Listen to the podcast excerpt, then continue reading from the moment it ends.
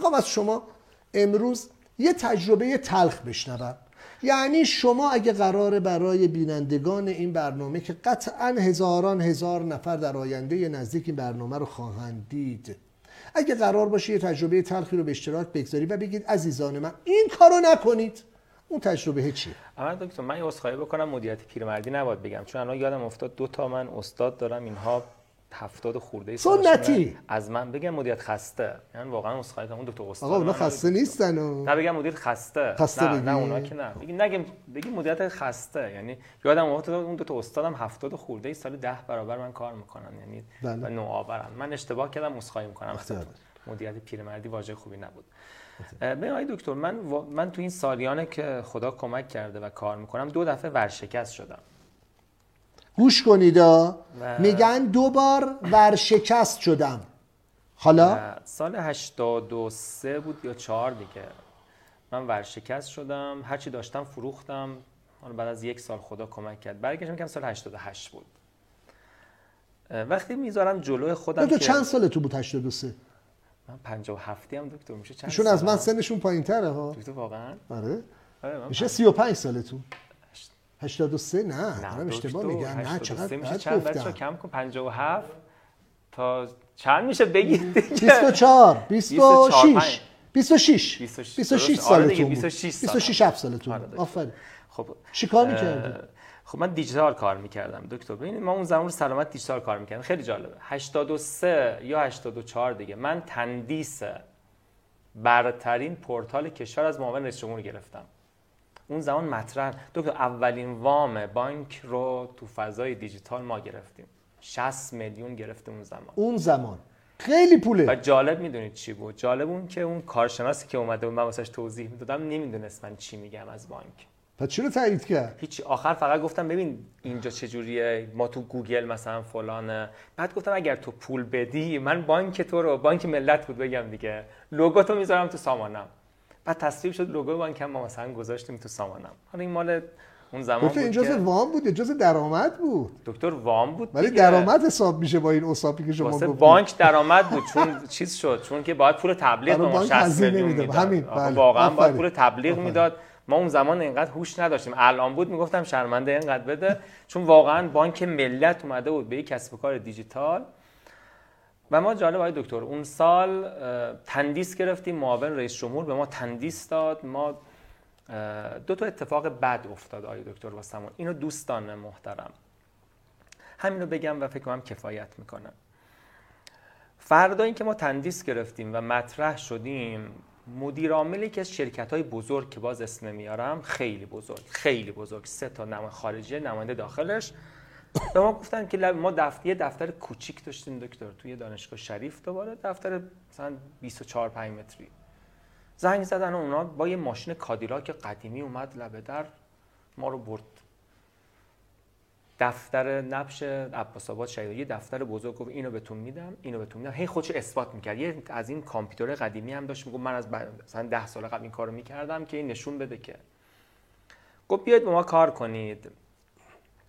سی درصد سهام شرکتتون رو برمیدارم. ده میلیونم الان بهتون میدم جا هم بهتون میدم. یک سالم هزینهاتون میدم. دکتر این برای ما معجزه اتمی قرن بود. اون سال. اون سال.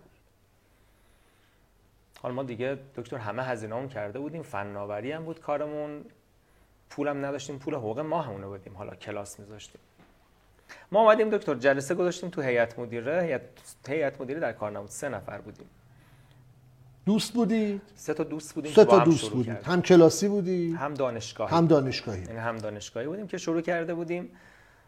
من موافقت کردم. یه رفیق داشتم که گفت نه ده درصد بیشتر سهم نمیدیم. ما صاحب فناوری هستیم. ما من اونجا التماس کردم اون زمان. گفتم ببین اسم گفتم پیام جان نگاه کن. ما نداریم ما.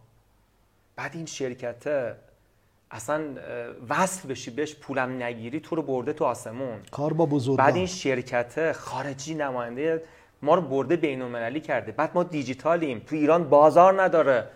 ما یه ببخشید ببخشید. من همیشه به دوستان میگم زودتر از کشورتون فناور نشید. یعنی الان کشور مثلا میز هوشمند نداره. من اشتباه می‌کنم فناوری میز هوشمند کار می‌کنم. ما فناوری پنج سال آینده کار کردیم. گفت نه ده درصد. بعد یه فکسی واسه ما فرداش اومد که یه جورایی اونا فهمیده بودن که مدیر عامل خودش امضا کرده بود. شرکت و اسمم شرکت فناوری اطلاعات بود اون زمان. این تازه. شرکت فناوری اطلاعات. سه روز فرصت دارید که پاسخ منو بدید وگرنه پیشنهاد من کلم یکنم خیلی رسمی. فکس رسید دست ما. دوره جلسه گذاشتیم. جلسه گذاشتیم. دعوامون شد دکتر اون روز. دعوامون شد. و یکم فیزیکی. فیزیکی. گفت یکم فیزیکی دکتر. بعد ایشون گفت نه من نمیدم سهامو. من گفتم من حاضرم 50 درصد سهمم بدم. ما رو نجات میده.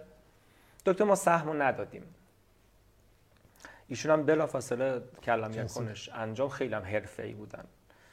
سه ماه بعد دکتر ما ورشکست شدیم یعنی شرکتی که تندیس برترین گرفته بود. شرکتی که می‌تونست وصل بشه و بین المللی بشه. سر یک تصمیم اشتباه. خود بزرگ بینی که استارتاپ ها دارن. خود بزرگ بینی که کسب و کارهای نوپایی که فناوران دارن. آفرین. خود بزرگ بینی که من اسمشو می‌ذارم دوستان ببخشید از دغدغه میگم. ببخشید عذرخواهی می‌کنم. بعضی وقتا دیگه حماقت خود بزرگ بینی من واقعا عذرخواهی می‌کنم این حرفو زدم. دکتر باعث شد که ما ورشکست بشیم و از هم بپاشیم. و تازه وام هم گرفته بودیم دکتر. و یک بدهی سنگین بالا بیاریم. به خاطر یه اشتباه. یعنی اگر ما برعکس کار کرده بودیم پذیرفته بودیم.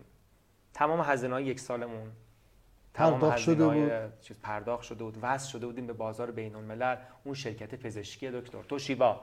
بله. اون بله. شرکت ما سلامت دیجیتال کار می‌کردیم دکتر. بعد الان بین المللی شده بودیم و سقوط کردیم دکتر. به خاطر تصمیم اشتباه.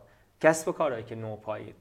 فناوری ارزشی داره. به بزرگان وصل بشید و حاضر بشید از مشورشون پول بهشون بدید. آفرین. سرمایه گذار اگر اومد خودتون رو بزرگ فرض نکنید اونم داره داراییشو میده جانش رو میده. سرمایه جان انسانه. و توی تعاملاتتون ده سال آینده رو ببینید. اگر ما اون روز دیده بودیم که اگر این پول رو نگرفتیم فردا چگونه باید کار بکنیم الان این وضعمون اون زمان نبود. ما یک تیم بسیار حرفه‌ای بودیم آقای دکتر. اولین تو کشور بودیم.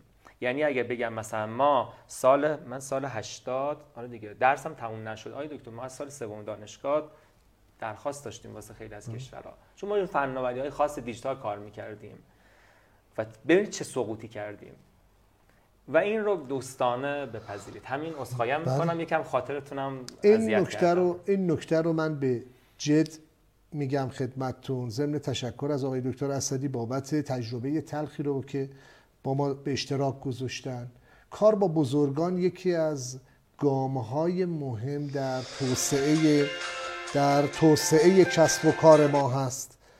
کار با بزرگان یکی از راهکارهای توسعه کسب و کار ما هست. اینکه ما از بزرگان بیاموزیم.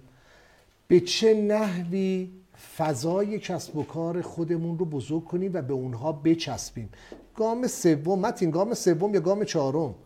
گام چهارم پویش ملی صادرات کار با بزرگانی. برید مطالعه کنید. حالا ما البته در شرایط کرونا داریم. حالا برنامه همون انشالله گام اول و دوم رو برگزار کردیم. گام سوم رو قول دادیم. مدت هاست دلمون می‌خواسته برگزار کنیم. مجدد نشده.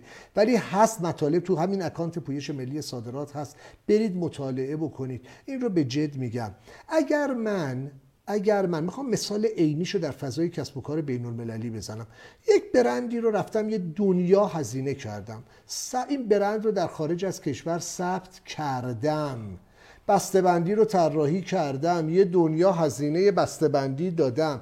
اگه یه مشتری اومد و بررسی کردید دیدین این مشتری سابقه بدی نداره و تنها انتخاب شماست.